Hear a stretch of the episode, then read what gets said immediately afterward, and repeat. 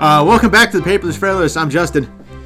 And I'm Cary. All right, and we are back here with um, Federalist Paper number 27. Um, and Cary, as always, is our summarizer in chief. Uh, Cary, you want to take it away and uh, give us a quick rundown of uh, paper number 27? Yes, I do. I uh, I actually have long. Wi- I actually have bullet points prepared tonight, so No. I'm gonna let the bullets fly. Okay. Um, I've got a whole bag of rocks. I'm ready to throw. all right. Well, So- I'm glad you brought your rocks. They're when you're gonna need some filler in any case because it's a pretty uh, short paper. But uh, just to spice it up a little bit, um, as I got into this and in reading this one, I think I can give a summary in such a way that can launch a thousand conspiracy theories. Oh, good. So I'm gonna I'm gonna do it right now. And if you don't feel like you're ready to start your own uh, militia movement, anti-government militia movement, by the time you're done with this, then then I failed, quite frankly. So 27, same subject continued. It's another Hamilton paper, and once again, we're getting uh, into the issue of military power. Who should have it? How it should be exercised. hmm So basically, Hamilton's arguing that you know people who are against the Constitution, the haters who are against the Constitution, they argue that you have to have military force to enforce the kind of government that exists under the Constitution, because as the anti-federalists say, the folks, the people are going to resist federal authority. But Hamilton says, if government is good, people are going to like it more. And federal government, as we've covered in last in, in previous papers, federal government's going to have all the best people, and all the best people are going to run the federal government better than state governments. And he, he gives some reasons why, but we don't really go at it in the summary. But in any case, because it's going to have the best people and it's going to be run better, people are going to like it more. And no reasonable person could deny that the federal government is going to be more good than state governments. But bad people in bad factions, they're just going to be bad. And they're going to try to resist good government. But the federal government is going to have more power to stop the bad factions in states that are making the states be bad. So they're going to federal government's good at stopping the badness. Under the Constitution, the people are going to do more cool and fun governments with the federal. They're going to do more cool and fun things with the federal governments than what they're used to doing with the conf- the Articles of Confederacy federal government, and that's going to make them happy and comfortable with the federal government because they're going to be doing so many happy and fun things with the federal government that they're going to be really happy and comfortable with it, and they're going to see how ridiculous it's going to be to oppose the federal government.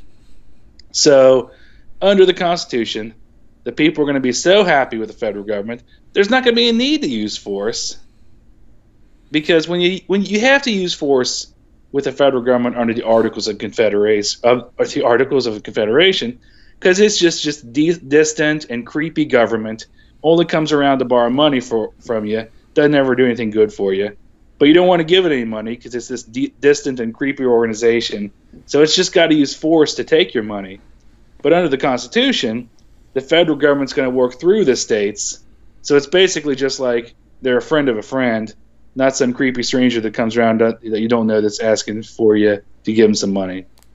Um, finally, under the Constitution, the law of the federal government and the Constitution is going to be supreme. So everybody's already going to start on the same page and doing the same thing. So it's basically just like a, a Rotary car club writ large or something. They're all going to be having like songs you're singing together, and you're going to be doing uh, building playgrounds and stuff. So all the goodness, all good people know that they want to help the, the federal government, and the bad people who are anti-government, federal government's going to be really good at crushing them.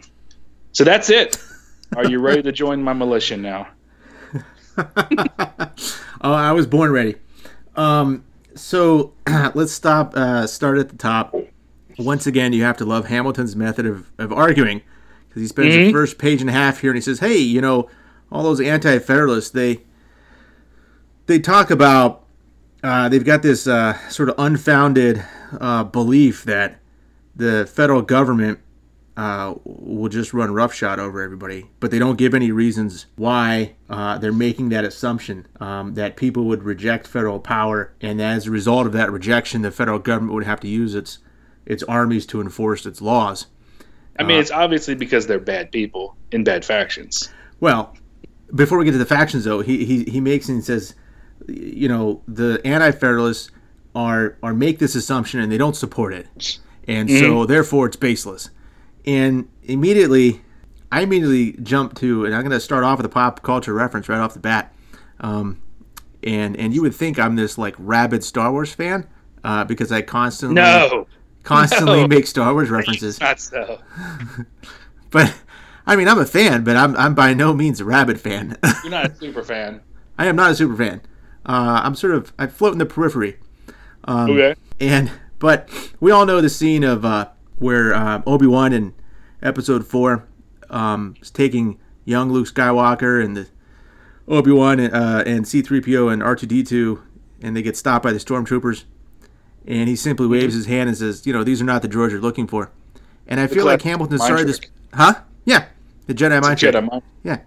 And I feel like Hamilton starts his paper off by saying, you know, as opposed to actually maybe addressing in substance the arguments from the federal, the anti-federalists, he just simply says, "This is not the argument you're looking for. They're making assumptions and they're baseless. Uh, we're just going to move on." You know, like, and he doesn't Did I not tell you last last episode that his artic- his argument basically boils down to, hey, good people are going to like good government, and only bad people are going to want bad government. Wow. That's what it boils down to. Yeah, and I'm going to come back to that because I've got some thoughts on that too. Uh, but Mhm. Yeah, that's his next. That's his next uh, sort of thesis here. Is uh, the state legislature because and this is something we talked about previously. uh, On, in, in case maybe people are just joining us and they don't really r- maybe realize this, when the Constitution was first written, um, the state legislatures picked the senators for the U.S. Congress. They were Yes. not elected by popular election like they are now. Uh, I believe it was the 17th Amendment that changed that. But don't quote me, I, I might be wrong, but it was a later constitutional amendment that changed how U.S. senators were elected uh, to the I'm Congress. start quoting you left, right, and center. U.S. Congress. But what I what I almost laughed out loud was this idea that Yeah. Hamilton says, and the cockeyed optimist that he is, says, "Hey, you know, those uh, state legislatures will be staffed by these wonderfully uh, elected men um, who who will be the best uh, people, and then th- from there, they will choose even better people to." Mm-hmm. to uh, to, to staff the United States Senate. Um, and as a and don't result, you feel like part of his argument implicitly is, well, all the best people are going to be with the federal government? Yeah. Because I'm going to be with the federal government. and I'm the best people. but Don't but worry. I'm going to be in charge, so everything's going to be fine. everything's been good. Yeah, but the but the the best part is is that this idea that because state legislatures are involved in the selection of the U.S. senators, that the the factions will not be able to work their evil misdeeds uh, on that process, and you'll come out with this wonderful body of enlightened individuals who only work for the betterment of the United States citizen and the government. the patriotic philosopher kings, You know, like the like all those who currently govern oh, the national well, government. You know, um, and and how factions have no, uh, you know, um, play no part in state legislatures. Of course not. Of course not. So um, from there, he goes on with an even better uh, argument, and I say that in quotes. Um, and he he says that uh, his his general thought is that the more familiar people are with the federal government, it won't be this this distant, unknown thing, and mm-hmm. and that then the federal government will become respected and mm-hmm. attached to the individual communities within the states and then the people will basically fall in love with their federal government. And as a result, the federal government would not need to use force to get the Yeah. people to follow the federal laws that are passed by the federal government because they'll all be invested personally in the federal government and they'll love their federal government. Which is a really nice way of saying we're going to bribe the heck out of them. we're going to buy them all off. We're going to give them so much stuff to pay for their loyalty that they won't dare rebel against the federal government. And what's funny is he, you know, he was being very sincere about that uh, Yeah. when he became the Treasury Secretary. One of the main ways he consolidated federal power is uh, he had the national government uh, take on all the state debt, Mhm. and so that tied the states ever more closely to the national government. Yeah. So he was, you know, he was just he was true to his word. Hey, you but know, you who, know, who made out with that that deal? that As you know, well, you know, it's you painted this good thing that that everyone's going to be uh, sucking up to the federal government Uh-huh. because they're going to be dependent on it. Yeah. And uh, I don't forget what I was going Which to some people might yeah. view as a positive. Yeah. So, um, one, one distinction though he does draw that I mean to not get too far off into uh, casting stones yet, um, and you allude to this in your summary is that Hamilton uh, points out that under the Articles of Confederation, you know the the federal government did not have the ability to enact laws that were directly affect and and, and apply directly to individual citizens. The laws were only applicable to the states. And now, under the Constitution, because the laws would be directly applicable to the individuals, um, it would result in uh, increased stability and essentially greater peace throughout the Union. Um, because the federal government, again, would have this uh, direct connection uh, to the individual citizens. Which again is a polite way of saying that the federal government can afford to just ignore whatever the heck that the state governments want. Well, and- all of these things he's saying, they have a flip side to each and every one of them, which, and that's one of the things I find Yeah. interesting about the paper. Yeah, and and he alludes to the supremacy clause um, here in this paper as well, and he says, you know, to the extent that uh, um, the federal government is going to pass something that a state might have some interest in, the federal government would trump it. Um, so and again, it's it, it's not even it's it's the it's the unitary power. I think he is the biggest fan of the fact Mhm. of in those in those areas uh, that are going to be reserved to the federal government, which are going to be a lot more than what's under the Articles of Confederation. yeah, Everybody's going to ha- share the same policy. Everyone's going to share the same authority. And so there won't be any squabbling because the states aren't going to have any power to squabble with the federal government because they're going to have no role whatsoever on, Mhm. on those specific issues. so um, where do we go from here then? Well, I mean, I just Good people like good government, bad people like bad government. That's the that's the well, I mean, that's the facetious way of, Yeah. putting it, frankly. But uh, uh, you know, uh, Well, then current day America must be full, staffed of terrible people per Hamilton because consistently, um, you know, the American people are polled, and we, regardless of faction um, affiliation, you, you know, uniformly the polls of our approval or our opinion of our federal government is very, very low.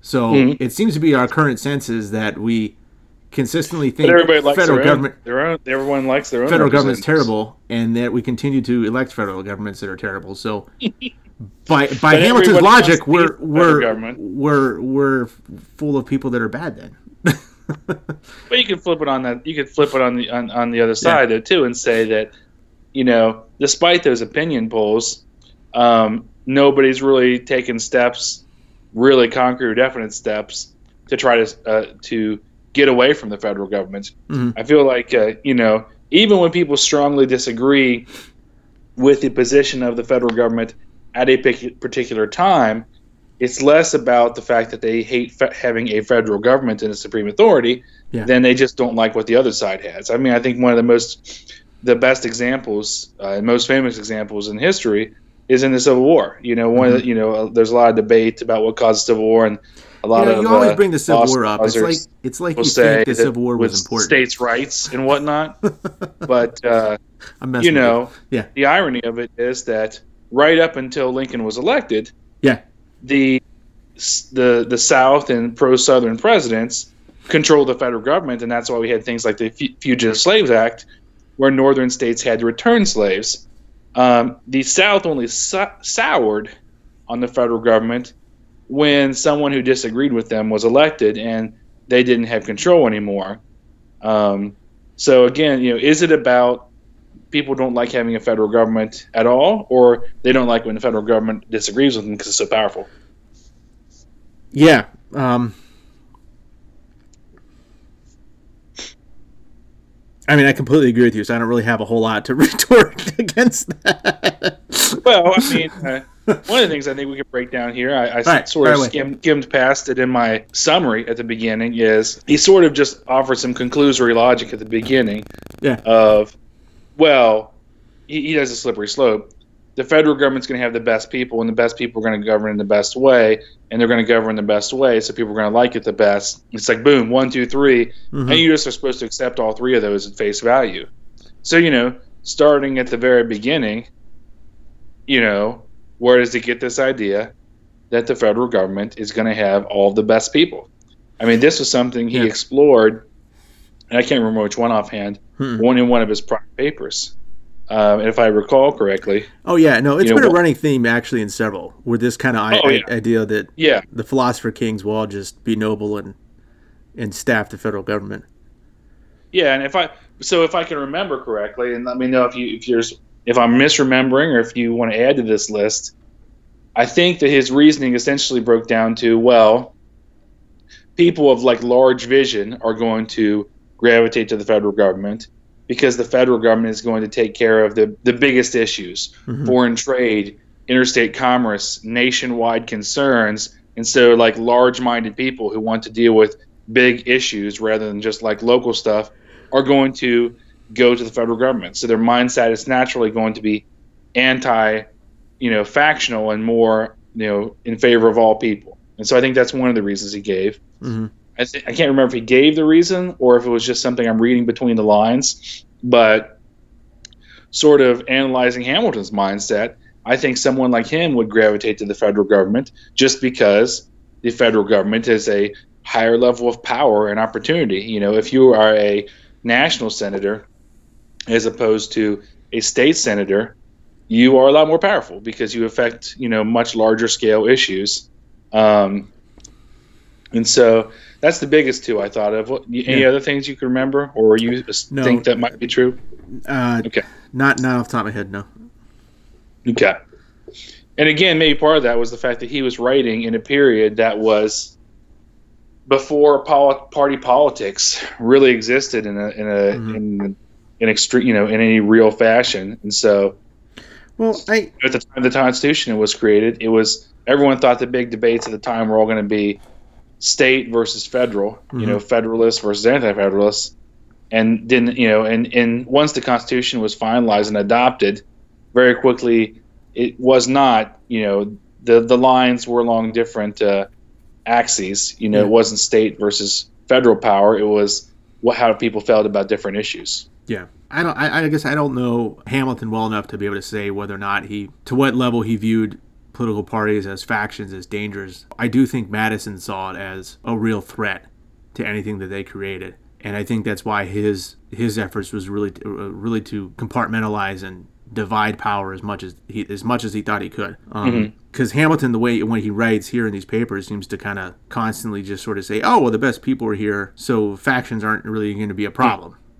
Because everyone's going to Yeah. be Regard, but I have to say, regardless of the, f- I mean, I agree. I, I agree with you that you know they they always thought that factions was going to play a role, and so it seemed to me that sometimes they took the line of factions are going to be good because they're going to cancel each other out, hmm and people are going to have webs of factions that you know they're going to keep a balance of, of power.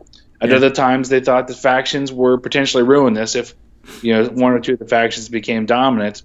But by that same token, then I'm surprised that even if they didn't anticipate party politics as we know it today, they didn't just based on general knowledge of how politics works in a democracy anticipate that if part of the reason that people want to be in the federal government is it has so much power and the most ambitious people want to be there, in order to get there you know, and stay in power, you know, keep power in the Senate, keep power in the, of the Mhm. presidency, then as modern candidates have explored, you just need to get the bare majority.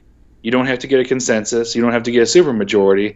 And so you can play that numbers game yeah, of figuring out, okay, what's the bare minimum of number of people I need to keep happy to get power, and how how do I play my cards to get to make this that number of people happy, ignore everyone else, and stay in power? You know, because yes, there's one avenue where you have this utopia mm-hmm. where you, you have candidates for federal power who are just again these broad-minded philosopher kings, and everyone knows that they are basically saints on earth, and so of course they keep electing to power.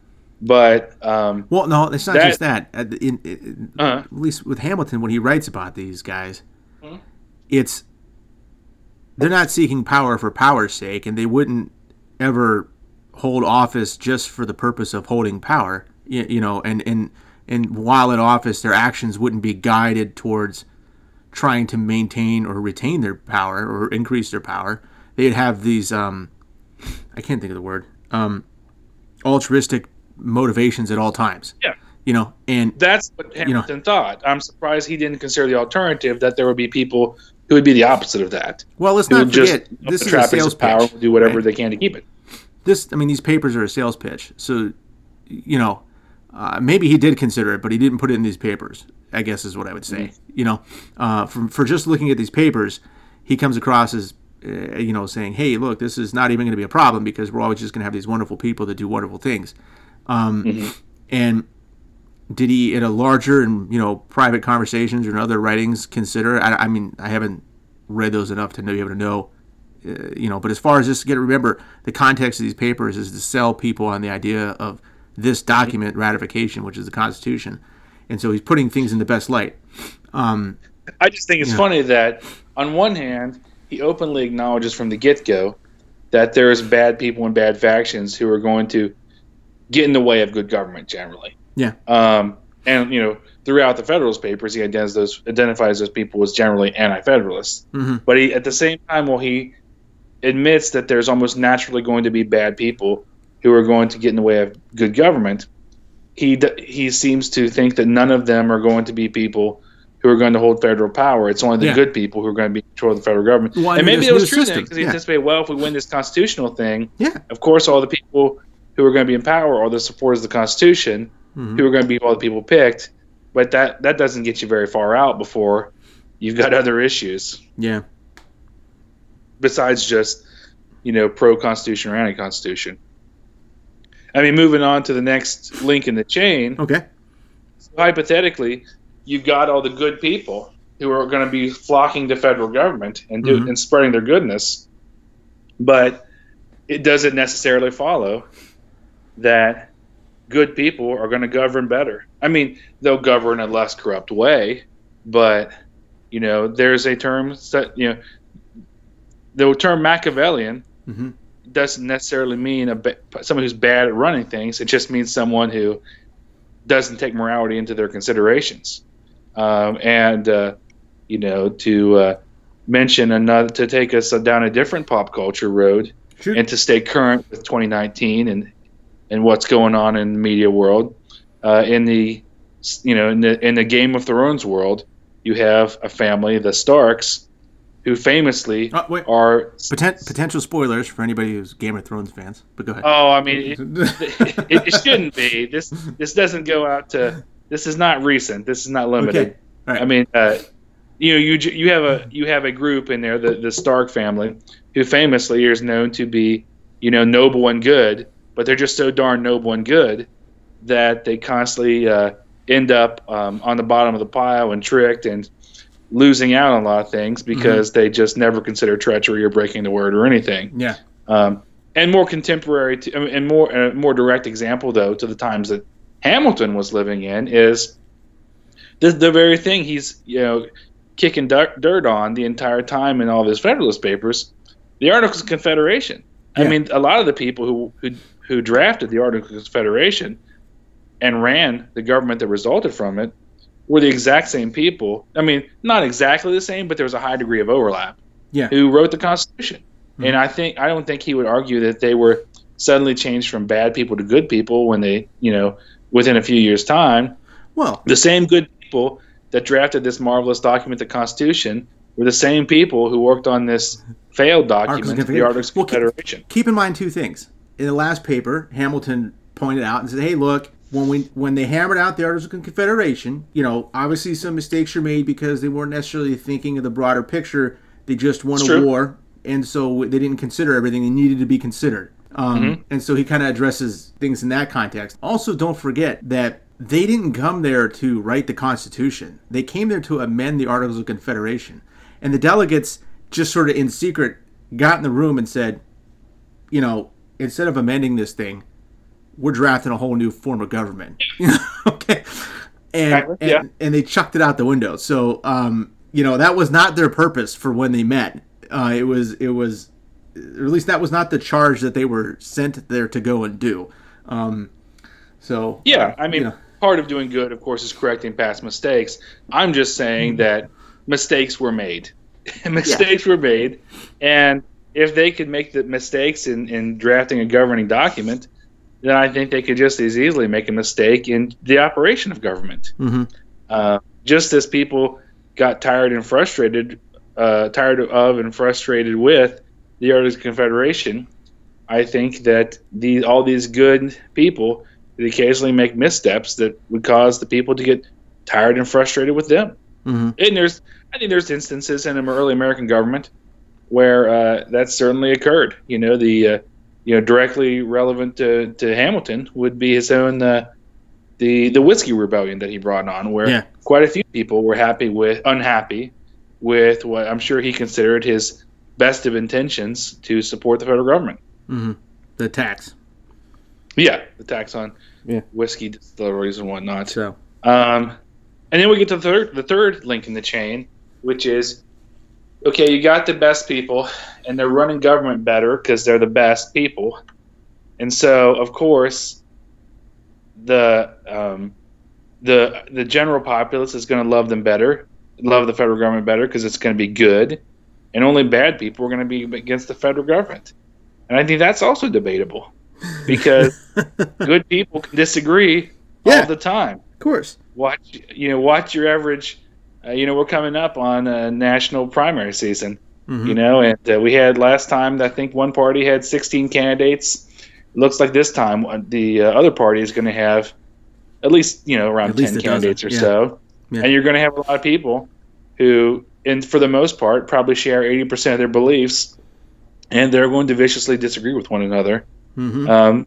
so you know, again, the third chain I think has some weaknesses in it, in that people could think, "Oh, these are good people," but still think they're doing the exact wrong thing. Mhm. You know, uh, so I I think he's I think Hamilton's built a a chain of three links. They have each of the three links is a pretty weak link, in my opinion, because I think that's the chain that binds this entire paper together. That slippery slope proposition that the best people are going to be in federal government. They're going to run the federal government better. Good people are going to like it better, and only bad people are going to be against it. And I think each one of those propositions is not as easy of a conclusion as he makes it seem. Yeah, in I my mean, opinion. yeah, no, I, uh, yeah, I completely agree. Um, sorry, I don't know that. I thought you hit a bag of rocks. I would. No, I I'm- know. I'm only, as you know, as you know, I'm generally uh, a very. Uh, I'm usually a rock thrower, but I'm being very conciliatory. I, I'm, I'm being very. Uh, I'm, trying to put a set of rock targets for you. I'm not seeing. Not seeing the rocks fly. Man, all right, let me let me try to regroup. I guess. Um, I guess you know. I'll just throw one large rock. Okay. That's a boulder at me. All right, I'll toss a boulder, and and generally what I'll say is that I found the entire paper hard to swallow. Okay. Yeah. It, the idea that factions wouldn't be affecting state legislatures, that the state legislatures would only pick the most pristine and altruistic people, and that those altruistic people would go and only work for altruistic means and, and to altruistic means, uh, you know, um, at the national level, uh, and that and that the average citizen, that the more government the federal government became involved on an individual basis in people's lives that people would then love their government that much more and become more Yeah. familiar with it and therefore more likely to just uh, obey the federal power that whole Okay, thesis That's your key word. Yeah. that whole thesis is just so ridiculous. It, Yeah. it- it- I'm going to take Hamilton. You know what? I'm going to start. I'm going to use Hamilton's own beginning method of argument against him now. It's it's almost not worth response. Like is where I'm at. You know, like where he starts off talking about, well, had Feathers make this assumption, but they don't really give any good reasons for it, so I'm Yeah. not even going to address it. Like he he's got this theory, and you know, he just says this is how it's going to be. And okay, okay, sure, yeah, great, okay. You know, like I, I've got nothing really to say to it too much because it's just so hard to swallow. At least I guess for for me, given in the life, the, you the time frame that we live in, it's so hard to swallow. I don't even know where to You begin. You know? controlled by the federal government by No. their interactions with it. No, last time I checked, a lot of people in this country do not want to be controlled by the federal government. Okay. Those are just the people who are aware. Those are just the people who have got their shelters, their fallout shelters set up. They're the preppers. They know what's Hey. up. Luck favors the I'm prepared gonna- mind, sir. Okay. I'm gonna have to. I'm gonna have to change in my rock colors. I'm gonna. Ch- I'm gonna pick up the red rocks now. I'm okay. gonna start chuck- chucking them at you. Because here's the thing. I think this part where the people were going to be, uh, they're going to be basically uh, hypnotized by the federal government and the Uh-huh. love of it. That, I think that's the strongest part of his paper. Uh, because no, wait. That was a that was a fear of the more conservative founding fathers from the beginning. I think that's one of the things that really inspired them to limit the popular vote to, you know, just like landholders Mhm. um, and a very you know small group of landholders. You had to be relatively wealthy. Is because I can't remember which one of them said it, but I think there was one of the founding fathers who said something to the effect of, you know, God help us if the people figure out, you know, what democracy is all about, because the, they'll just start voting money to themselves. You know, they'll basically just drain the federal coffers to, you know, give themselves cash and, and live yeah, all that wealth will be spread over a lot of people as opposed to just a select few, is what they're worried about.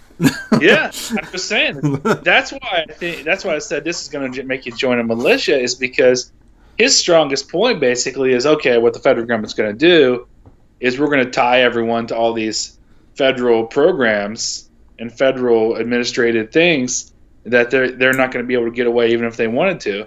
And I think on that, Well, that um, that you know, is if you were the yeah. type who were going to use this as a foundation for setting up your own anti-government movement, this is the paper you pick because you say, "Oh, look, look, it's like you know what's Medicaid, what's unemployment insurance, you know what's uh, Medicaid for all, what's universal health care." You know, it's like, you know, those are things where if you start getting them, you know, hands off my Medicaid, you like it, you know, you want it.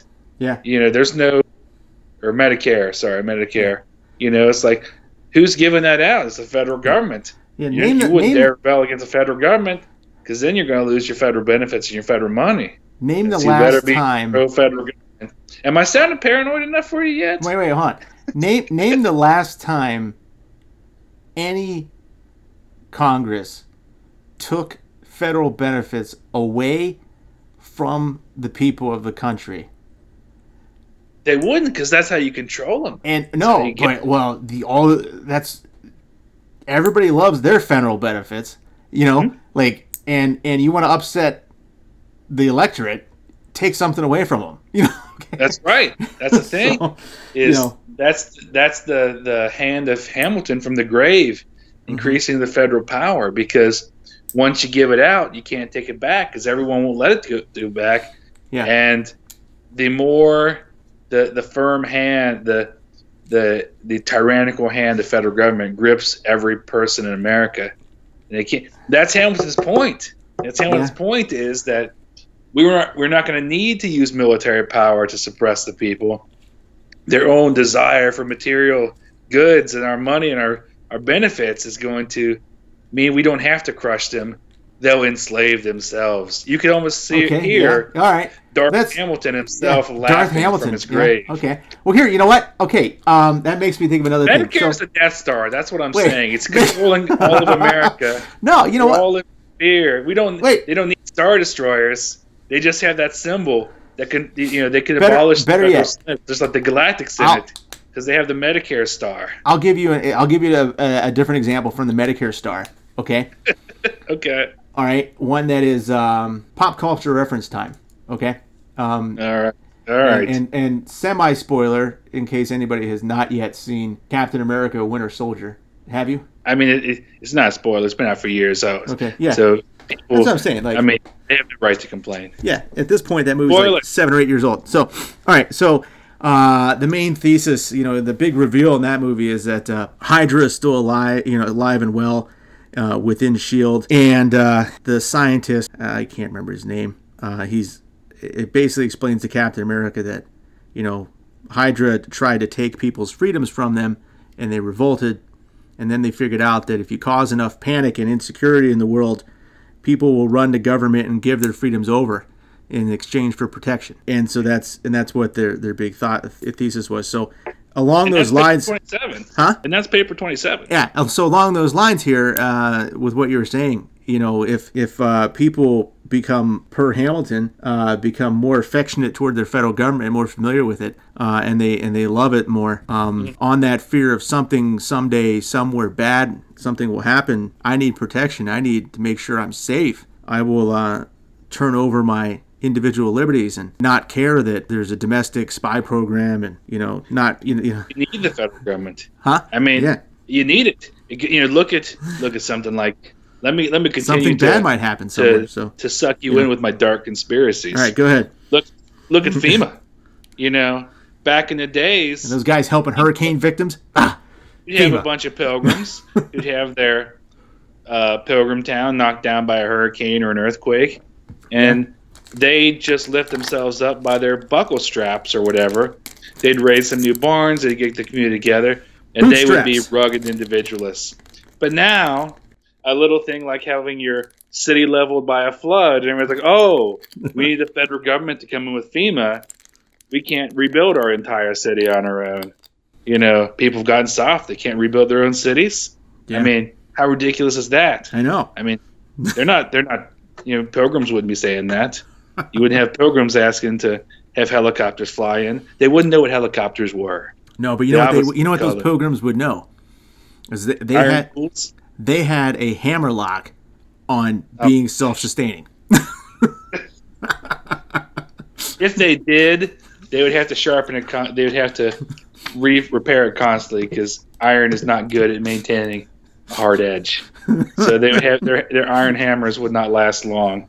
But I did promise at the end of the last episode I was going to regale you with uh, how Oscar Wilde and I agree that uh, people aren't necessarily happiest with good government and Regale unhappiest with bad government. And I'm not going to do that because it actually wasn't Oscar Wilde who said it. I was going to try to be clever, but I wasted a lot of time trying to find the quote I was thinking of. And when in the end I found it, it was uh, Ralph Waldo Emerson who actually said it. it was saying, I believe, actually, he, what he said was that people do not deserve good writing because they are so happy with bad. I think something similar could be said of government in that maybe not everybody's happy, but uh, it does seem like it's pretty. E- it can be pretty easy for people uh, on the same team as the government to be made fairly happy with bad government, and so it doesn't seem to be so much a correlation of good versus bad government as to what makes people happy, but much like a team sport, if it's your team, you'll give them the benefit of the doubt and be happy. If it's not your team, you're going to give them the opposite of the benefit of the doubt and assume that everything they do is sinister and beyond the pale, regardless of what the evidence will hmm. tell you. Um, so I'm going to invo- invoke the authority of Ralph Waldo Emerson to say that uh, I don't think the correlation between the goodness of government and the happiness of people towards it are necessarily in line. That's my closing thought. What's your closing thought Yeah, I think we've handled the, the paper Yeah. generally. yeah I haven't looked ahead to paper 20, 28. I don't know. I'm not sure if we're going out of the military sphere yet or not. If we're not, I've got some good, a good another. Just as I, I like to leave a teaser, I guess. So last time I gave a teaser, that I was going to be talking about uh, Oscar Wilde, and I was blatantly lying to everyone. So, um, so are you gonna lie this time and be accurate or are no, you I've got a much. I've, You know, I, I feel like uh, I've really enjoyed talking conspiracies in this paper, conspiracies and militias and, and dark secrets and plans and schemes. So I feel like in episode 28, the teaser I'm going to do is I'm going to blow your mind because I'm going to I'm going to connect the dots that I think that I'm going to be the first one to connect them between the similarities between Alexander Hamilton, Foghorn Leghorn, and Rick Sanchez of Rick and Morty fame. In point of fact, I'm going to be arguing that they're essentially the same person. Has anybody ever so, seen them all in the same room together? I have not. Okay, so see, mean, there you go. think about it. Alexander Hamilton lives and dies. Mm-hmm. Foghorn Leghorn lives in, well, he may not have died, but he's died out of pop culture. It's true. And all of a sudden, after Foghorn Leghorn stops to be a major character we're all talking about and seeing, this Rick Sanchez guy comes up, and now people are talking about him like he's the next big thing. Mm-hmm.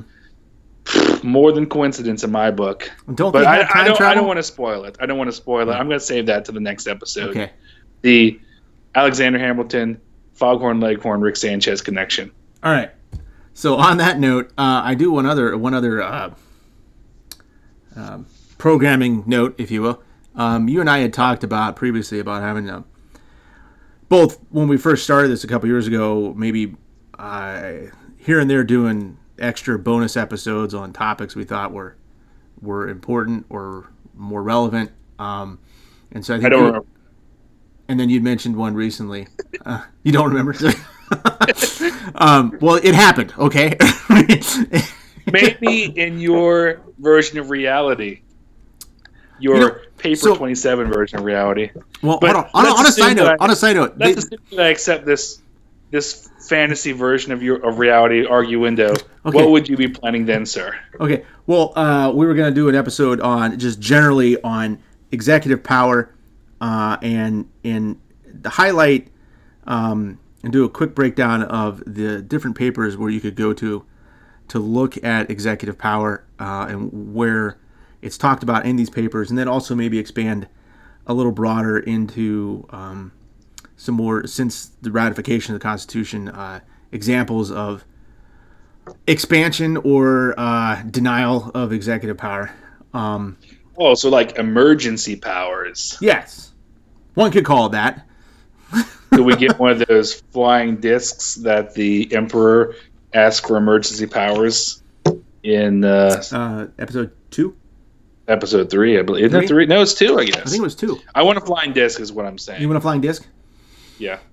Um, I will. I will see what see what I can come up with. You know, on a on a on a side note, we were talking about alternate re- realities. Um, I read a, uh, an article one time that talked about how none of us are actually living in the same reality because the amount of time it takes for light to move from one object to the next and then be go through the eye and perceived by the brain uh, we're mm. all we're all technically living slightly in different sequences in time from each other due to our perception of reality so because light takes time different amounts of time to get to each and, of and us for, where we stand and physically? where we stand yeah physically and for the, for our brains to process what we're seeing and then react to it yeah you, sir, will probably have made a lot of people that I interact with on a daily basis very uncomfortable because now I'm going to be standing way inside their personal space. Otherwise, I'll feel like we're not living in the same. same and I'm going to say, yeah. well, I have heard that if I get too far from you, we're living in a different reality. So blame my co-host Justin for this. This what you're experiencing right now. There you go. So. Uh, anyways, I don't know how all that relates to anything, but um, thanks for joining us uh, on uh, episode 27 or paper Federalist paper number 27 here on the Paperless Federalist, and uh, we'll Great see you next time. Paper. And uh, what'd you say? Conspiracy. The conspiracy paper, and you know we'll see we'll see what the next episode is. It could be Federalist paper number 28. It could be emergency powers. I mean, we might need to do an emergency episode. Um, you won't know until you get there. So yeah. If so, nothing else, you're to get the. You're going to get something. Sanchez Hamilton conspiracy. I promise you. Oh, I that is. I'm looking forward to that one. So. You should. You should. All right, guys. Well, thanks again for tuning in. Uh, we'll see you next time. All right. Bye. See you in 28. Bye bye.